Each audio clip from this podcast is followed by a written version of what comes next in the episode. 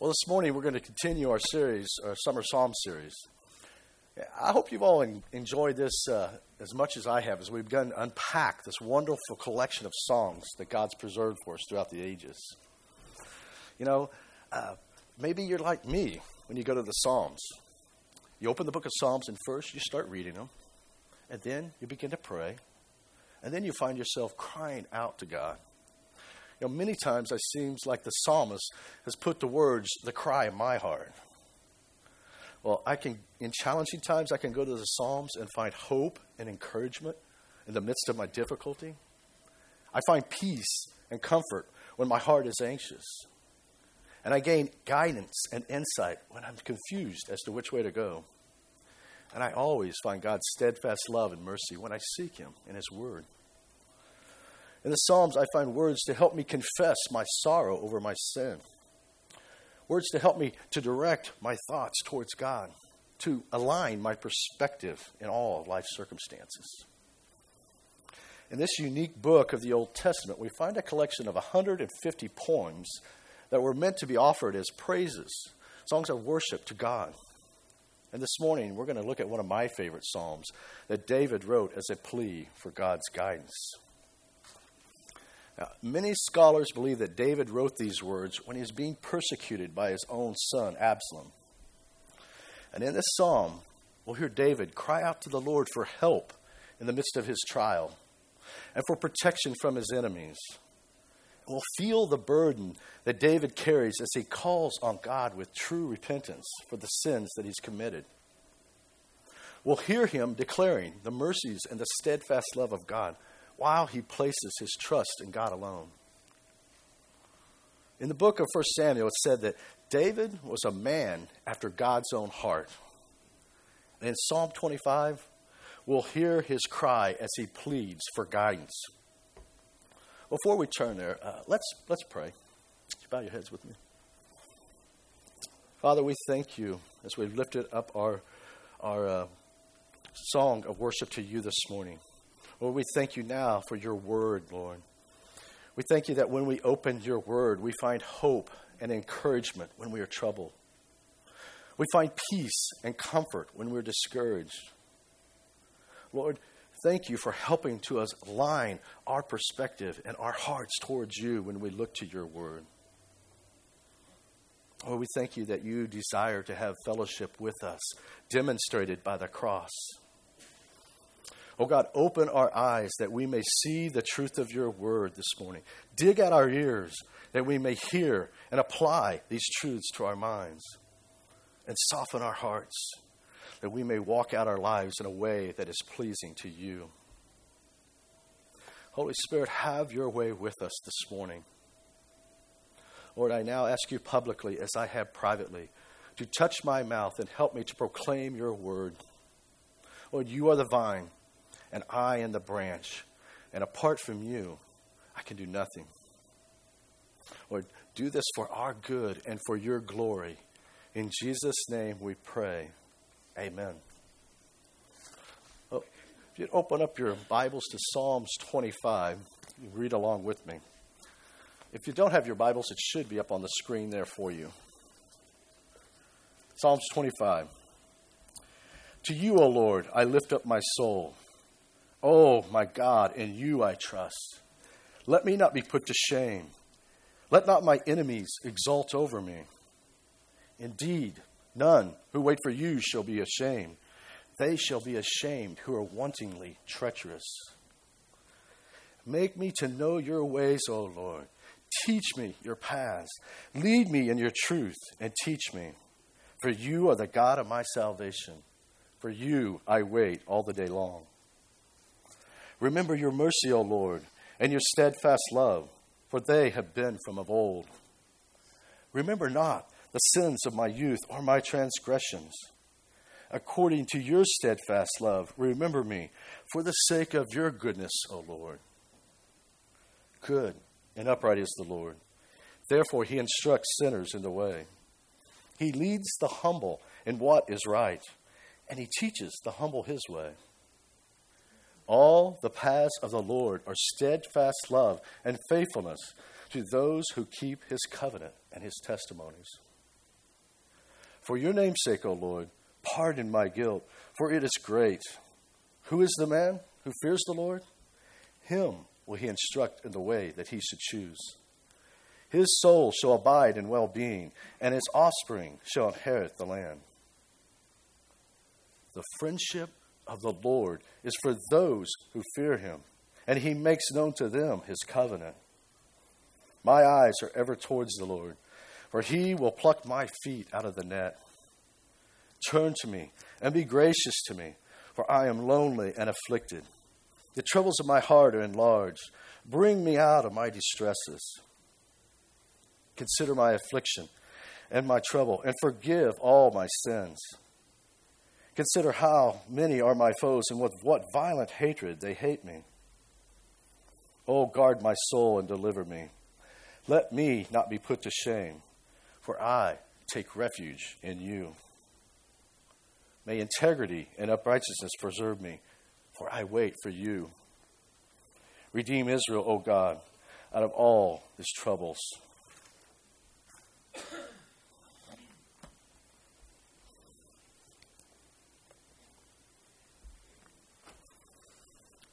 Thirty years ago, I was with a couple of friends hunting deer in the mountains of Washington State.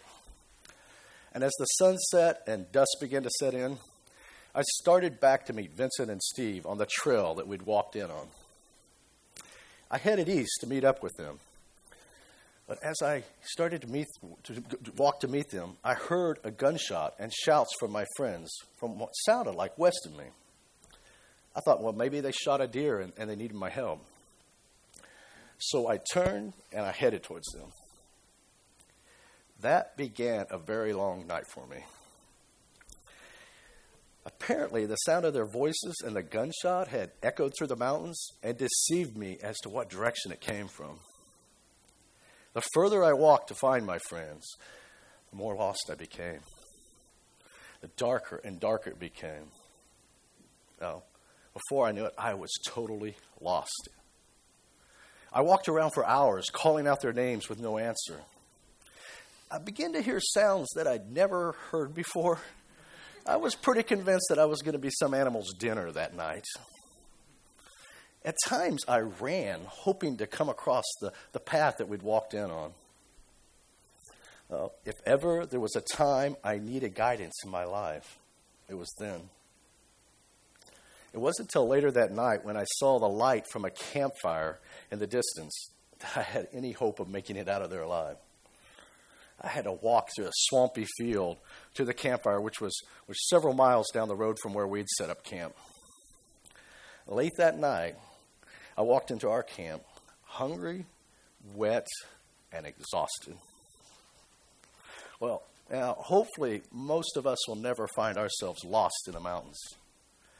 But we can wander around in life feeling lost. We can all encounter crossroads and we can feel just as lost as I was that night. Have you ever found yourself at a crossroad? I, I think it's safe to say that we've all found ourselves in that place at one time or another. We all face challenging circumstances in life the loss of a job, challenging health issues, the death of a loved one, parenting conflicts, communication issues in our marriage trouble at work, challenges with our children, or problems with a friend, and decisions such as what school to attend, and so on and so on. No matter where you find yourself or what season of life you're in, we all have a need for guidance. As believers, when we need guidance, we are to go to the scriptures and to the Lord in prayer. Psalms 25 is both. It's a prayer within Scripture. And in it, we can find hope in the midst of our trials and guidance for life's journey. Psalms 25 is a desperate man's prayer before God. And in it, we have a blueprint of how we're to approach a holy God with a humble and repentant heart. When all of life seems to be closing in around us, the answer is to run to God and to call on Him for direction. Now, prayer is one of those mysteries that I don't fully understand. How could our prayers influence the actions of a holy, righteous, sovereign God?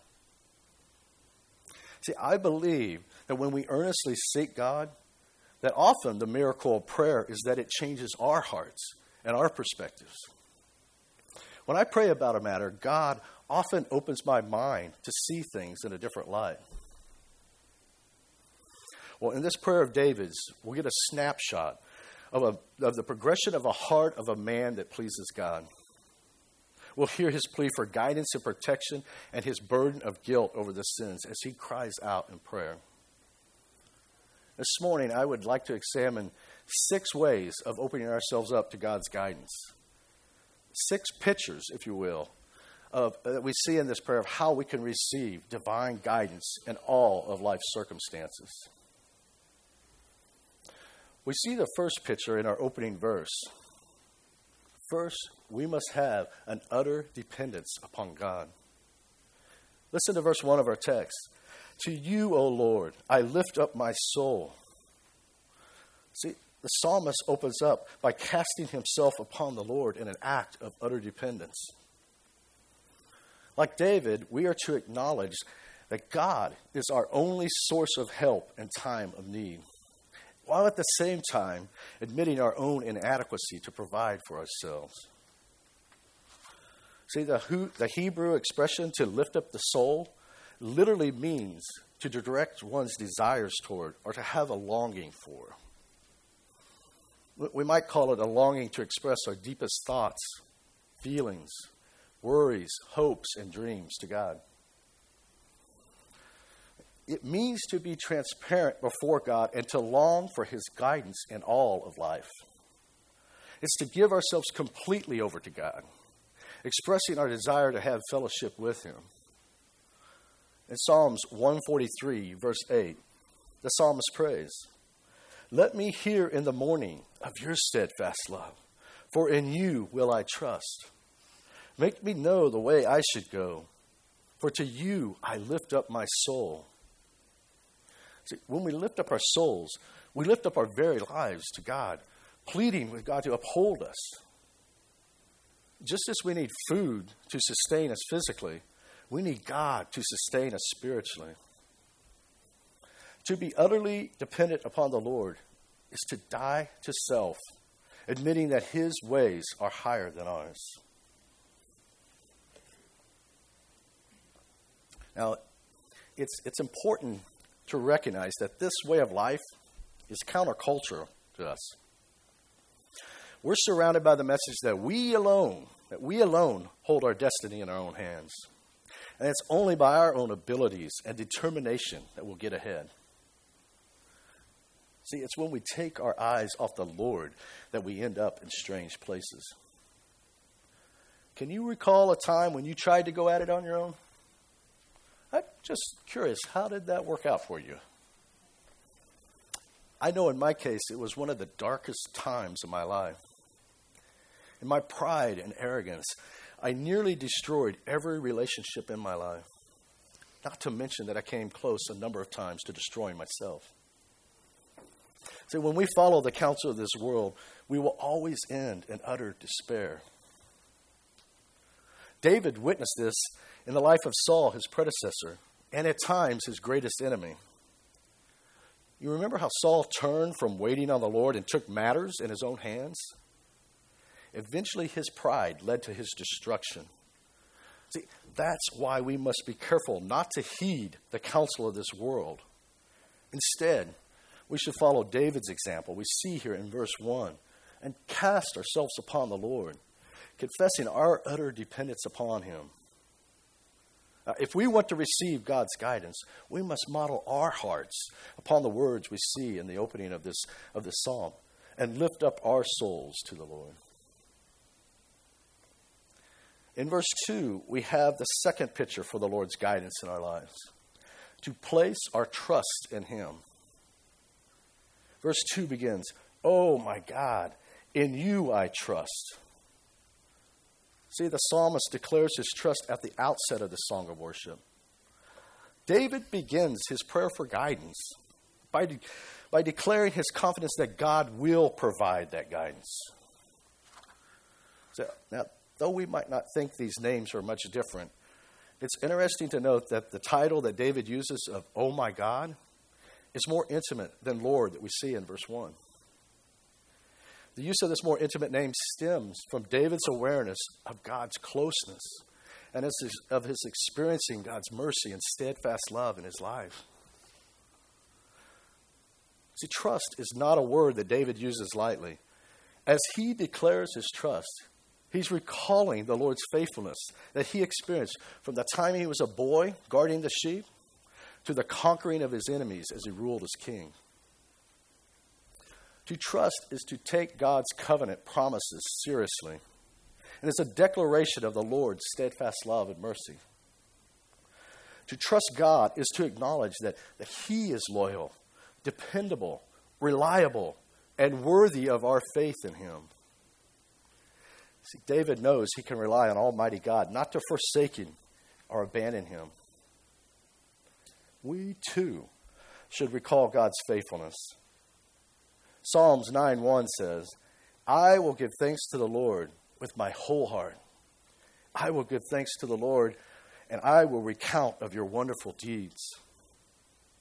See, we should declare his faithfulness not only in the past, but also for what the future holds. Isn't that what David's doing when he cries out, Oh my God, in you I trust? When we trust God, we can know that he has our best interest at heart and He will not let us be put to shame. We can be confident that no enemy will triumph over us. Paul reminds us of this in the eighth chapter of Romans when he says, If God is for us, who can be against us? He did not spare his own son, but gave him up for us all. How will he not also with him graciously give us all things? Then later in verse 38, he goes on For I am sure that neither death, nor life, nor angels, nor rulers, nor things present, nor things to come, nor powers, nor height, nor death, depth, nor anything else in all of creation will be able to separate us from the love of God in Christ Jesus our Lord. So there's no aspect of the created order, nor any event or being within it which can hinder God's everlasting love towards us. When we place our trust in God, we are acknowledging that He is reliable and dependable and trustworthy. We're declaring that He is faithful and cannot lie. He will never go back on His word. His promises are everlasting. Here's a verse that we all know Proverbs 3, verses 5 and 6. Trust in the Lord with all your heart, and do not lean on your own understanding. In all your ways, acknowledge Him, and He will make straight your paths. Uh, I can recall many times when I was at a crossroad, not knowing which way to turn. As I looked to the future, I couldn't see any hope from my predicament, any way out. And then as I cried out to God, and placed my trust in him, he and his faithfulness made a way where there seemed to be no way. I remember the time I held a gun to my head, ready to end my life.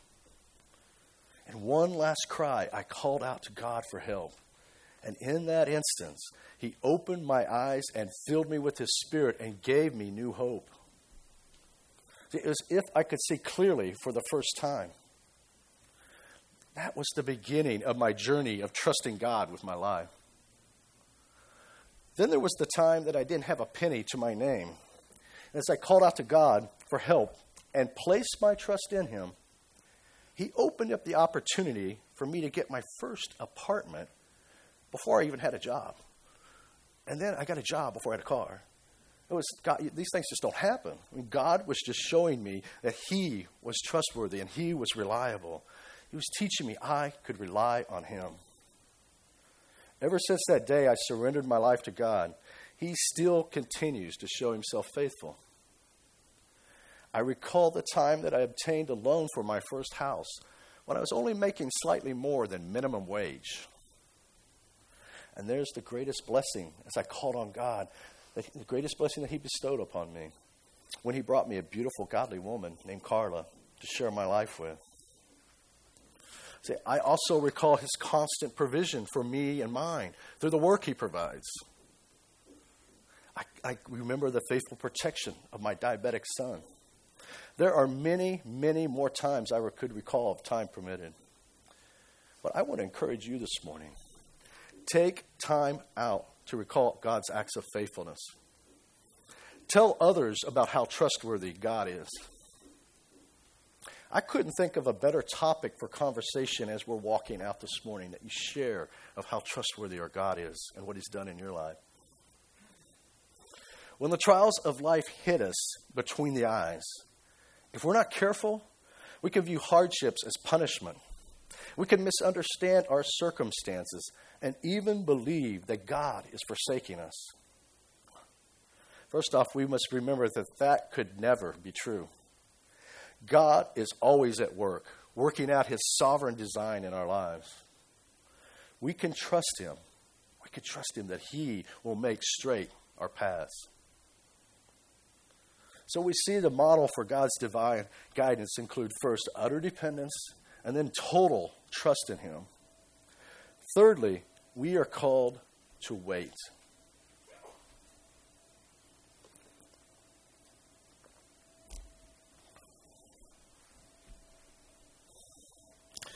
We see this word wait at least three different places in the psalm. Indeed, in verse 1 it says, in verse 3, excuse me, in verse 3 where it says, Indeed, none who wait for you shall be put to shame. Again in verse 5, Lead me in your truth and teach me, for you are the God of my salvation. For you I wait all the day long. Then it is implied in verse 15, where the psalmist declares, My eyes are ever towards the Lord, for he will pluck my feet out of the net. Lastly, in verse 21, ending his cry for guidance with, May integrity and uprightness preserve me, for you I wait. Wait. That's not something we like to be told to do. As Americans living in the most prosperous and advanced country in the world, we're accustomed to having the things when we want them.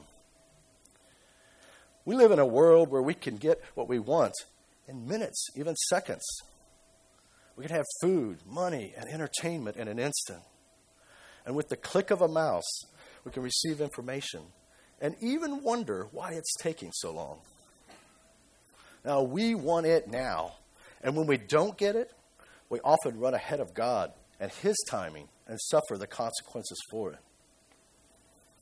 In Scripture, we are called to have a waiting spirit, which is to accept His time, His wisdom, and His will to be accomplished in His perfect timing. Waiting is declaring our trust in a sovereign God to lead us in this journey of life. And we will never be disappointed when we wait on God's leadership in our lives. Yet, this word wait doesn't mean to just sit around and, and do nothing expecting God to burst onto the scene. I like to use an acronym to define wait. The W stands for worship. We are to recount the attributes of our God at all times, especially in the midst of struggles. And we see David do this as he declares in verse 8 Good and upright is the Lord, therefore he instructs sinners in the way. See, God is faithful to lead us in His ways when we wait on Him. When we find ourselves in a time of waiting, let us actively recall God's attributes that He is a holy and just and mighty God who is kind and gracious and forgiving. The next letter A is acknowledge. We are to acknowledge our need for His guidance. We should cry out in prayer that we are desperate for His counsel. To acknowledge our need for God is to proclaim that His ways are higher than ours. And we hear David acknowledging his need for God all throughout this passage. The I in wait stands for intentional. We're not to fall back in our time of waiting. Rather, we should be faithful in doing that which God has called us to. We need to be intentional to seek Him in our quiet times, to listen to His voice, and to obey His commands. Another way to think about the I is to remember that Christ is our Emmanuel, God with us. And we can grow in patience and faith, remembering that He's with us in the journey. And lastly, the T stands for trust. We are to trust that He holds our lives in the palm of His hands. God is able to change our circumstance in a moment's notice. Well, more likely, He will change our hearts and open up our eyes to His purposes. When we trust God, we can be transparent laying our hearts bare before Him, pouring out the desires of our hearts to a faithful God. We can rest in Him rather than allowing our hearts to be given over to worry and anxiety. And we can ask Him for understanding in the midst of life's circumstances. And we are to surrender to His will and come to the place where we can pray, Father, may your will be done and not mine. We're to continue to seek Him in prayer, to tarry in the hope of knowing His ways. What's encouraging in our times of waiting is that we can claim the promises of God that we see in His Word. In Isaiah 64 4 says, From of old, no one has heard or perceived by the ear. No eye has seen a God besides you who acts for those who wait for him. Isaiah 30, 18. Therefore, the Lord waits to be gracious to you, and therefore he exalts himself to show mercy to you. For the Lord is a God of justice.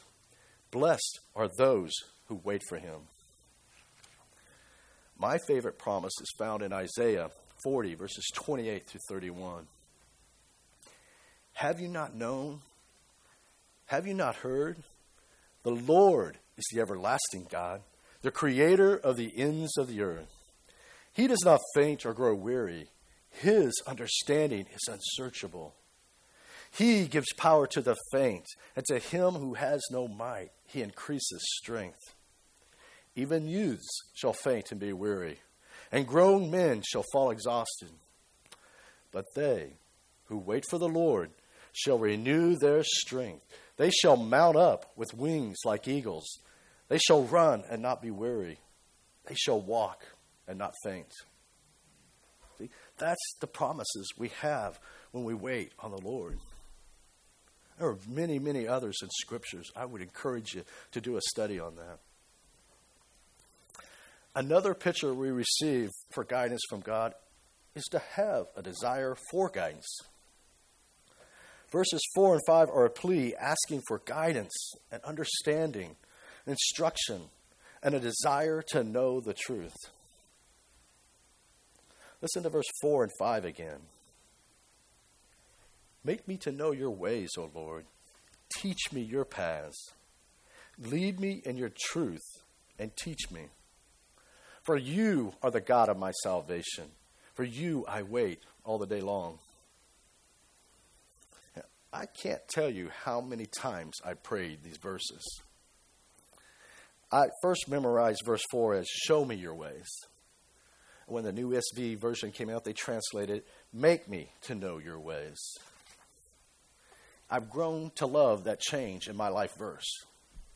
See, if the Lord were just to show me his ways, I might or might not choose to follow him. My wandering heart needs for the Lord to help me to know His ways, to make me follow His paths. Listen to the verbs in these, these two verses. Show me, make me to know your ways, teach me your paths, lead me in your truth, and teach me. For you are the God I actively wait for all the day long. See, this is a prayer pleading with God for the revelation of His will, His ways, and His paths. You notice the plural form of the psalmist's request ways, paths. This, this is not a one time cry for guidance out of trouble. No, This is a prayer to walk in the ways in all of life. David was a man of passion who desired to honor God with his life. And in these two verses, we hear a prayer that is, a prayer that is free from all self interest or special guidance. This truly is a cry for God to reveal His divine guidance in life.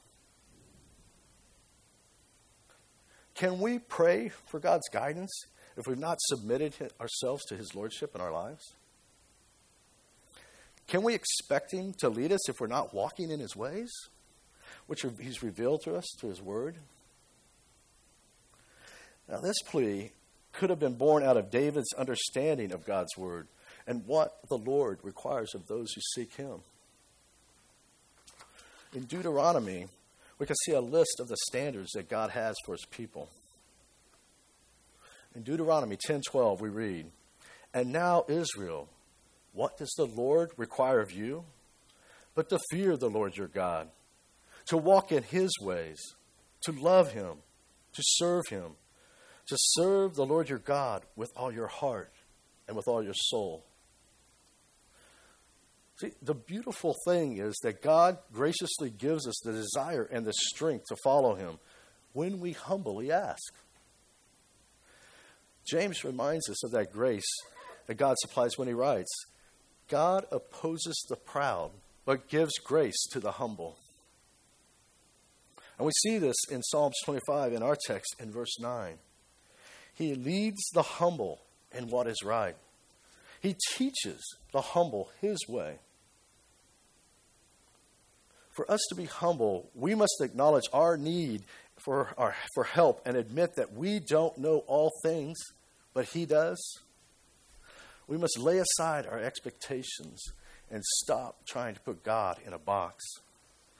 His ways are higher than ours. And more often than not, they're going to look different than ours. We can be assured of God's faithfulness to lead us when we have a desire for Him to.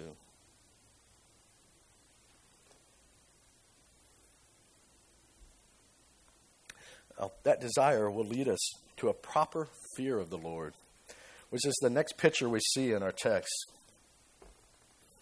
You know, all too often, when we find ourselves despairing in need of guidance, we operate out of the fear of our hearts, don't we? Uh, we tend to walk in the fear of man instead of seeking the Lord. This can be paralyzing and cause us to be anxious and leave us with a lack of faith for the journey. In 1 Peter, we are encouraged to cast all anxieties on him because he cares for you. See, when seeking to make wise choices in life, we are instructed to turn to the Lord and to seek him first. In Psalm 111 and verse 10, we are told, The fear of the Lord is the beginning of wisdom. All who practice it have good understanding. See, the Christian journey begins with a reverence and a humility before the Maker and Redeemer of our souls. The fear of the Lord is the beginning of both knowledge and wisdom, which are, which are critical traits that we need along life's journey. Listen to the promises that we have in verse 12 through 14 of this psalm. Verse 12 Who is the man who fears the Lord? Him will he instruct in the way that he should choose. His soul shall abide in well being, and his offspring shall inherit the land. The friendship of the Lord is for those who fear him, and he makes known to them his covenant. When we place our trust in God and have an appropriate fear of him, we not only benefit from his guidance, but we also experience his friendship. We are welcomed into an intimate fellowship with the creator of the universe. What more could we possibly hope for than that? Yeah, I love the words to the chorus, uh, Jesus, thank you, that we sing. So it says, Once your enemy, now seated at your table. Jesus, thank you. What better friend could we have in life's journey than Jesus? Well, one last glaring characteristic that we see in this psalm is a desire for forgiveness. We hear David's plea for God not to remember his sins, but to remember his mercy and steadfast love. We see this, this interwoven through the 22 verses. David is very much aware of his sin from the time of his youth to the time that he wrote this psalm. Can you remember a time when your sin was found out and you were exposed? Did you have more sorrow that you got caught than over the sin that you had committed? A little personal story here. Uh, I can recall a time when my brother and I were, were very young, maybe about four or five, and we had just left the grocery store with my mom when we were driving off. When my mom looked back to see us enjoying the candy that we had helped ourselves to while she was busy shopping. Well, she turned to us and asked, Where did you get that candy? We'd been found out. She immediately turned that car around, marched us into that store, and made us confess our sin to that store manager. Sadly, I think it's safe to say that we were sorrier that we got caught than over the crime we committed that day. That's not the case we see here in our text. Do you remember when the prophet Nathan confronted David for his sin of adultery with Bathsheba? Matthew talked about this a little bit last week. David was convicted once he realized that he had not only sinned against man, against Bathsheba and her, her husband Uriah, but he had sinned against God. Listen to the cry of his heart in Psalm 51 in verse 4. Against you and you only have I sinned and done what is evil in your sight. That's the same heart of repentance that we see here when he pleads for God not to remember his sins. You can, you can feel the weight of his guilt as you consider his words. Look at verses 16 through 18, where he pleads for the Lord to turn to him and to look on him with forgiveness. Verse 16 begins Turn to me and be gracious to me, for I am lonely and afflicted. The troubles of my heart are enlarged. Bring me out of my distresses. Consider my affliction and my trouble, and forgive all my sins. David is asking the Lord to recall his own description of himself. When we look back in Exodus chapter 34, we read of how the Lord descended on Mount Sinai, where Moses would receive the Ten Commandments. The first time Moses came down to present the Ten Commandments, he found the people engaged in a great sin before God making offerings and worshiping the golden idol they had, they had created. The second time the Lord called Moses back to the mountain, the Lord passed before Moses, proclaiming his holy name and character, saying, The Lord, a God merciful and gracious, slow to anger, abounding in steadfast love and faithfulness. David knew that his only hope for forgiveness was in the Lord. See, our forgiveness is not based on our, our passions, our own choice words when we pray. No, it's based on the Lord's character, on His mercy and His forgiveness and His grace that is undeserved. See, David, in crying out to God, was very much aware of that grace. See, that's why we can pray David's prayer and make it our own. Not because of anything that we've accomplished, but by all that Christ has accomplished on our behalf. We can pray Psalm 25 with confidence because of the finished work of Jesus on the cross. In verse 5, we read, For you are the God of my salvation. For you I wait all the day long. Now, although the cross is never mentioned in these 22 verses, we can pray this prayer in faith because of the cross. At the cross, Christ conquered our enemies. He defeated the greatest enemy of our souls, the accuser of man. We no longer have to live under the, the burden of guilt and shame. On the cross, Jesus forever bore our guilt and shame, removed it. In Romans 8 1, Paul tells us, There is therefore now no condemnation for those who are in Christ Jesus. At the cross, our sins have been paid for in full. Colossians 2 13 and 14 reminds us, And you, who were dead in your trespasses and the uncircumcision of your flesh, God made alive together with him, having forgiven us all our trespasses by canceling the record of debt that stood against us with its legal demands. This he set aside, nailing it to the cross. Praise God. We no longer are indebted to sin. The power of sin has been broken in our lives. It has been forever nailed to that cross. At the cross, we're given a model of what it looks like to love the Lord your God with all your heart and soul.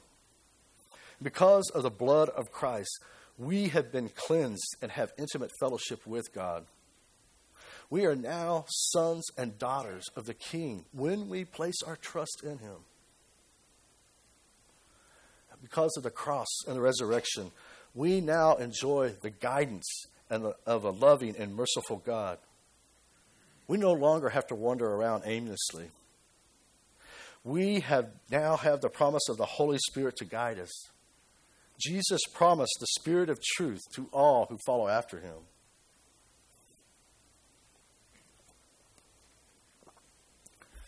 Now, we, we live in a world where we're constantly receiving direction. We have GPS devices that tell us which direction to head and where to turn. There are countless voices instructing us where we should go. But as we set out on this dangerous journey of life, we can know we're on the right path if we begin and end our journey with our eyes on the cross. Now, we can pray Psalms 25, expecting God to guide us to peace and well being for our souls because of His goodness and His mercy. And we can always rely on God to lead us to His will for our lives. Proverbs 19, excuse me, Proverbs 16:9 tells us, "The heart of a man plans his ways, but the Lord establishes his steps." In Psalm 119, verse 133, the psalmist prays, Keep steady my steps according to your promise, and let no iniquity get dominion over me. When we look to the cross, we can rest assured that we will never be deceived and find ourselves lost along the path. At the cross, we are assured the friendship of a loving God who has our best interest at heart. And we know this because of verse 10, where we read All the paths of the Lord are steadfast love and faithfulness for those who keep his covenant and his testimonies. Friends, that's the only GPS system we need is God's perfect Savior. And because of the steadfast love and mercy we see displayed at the cross, we can receive God's divine guidance. Let's pray.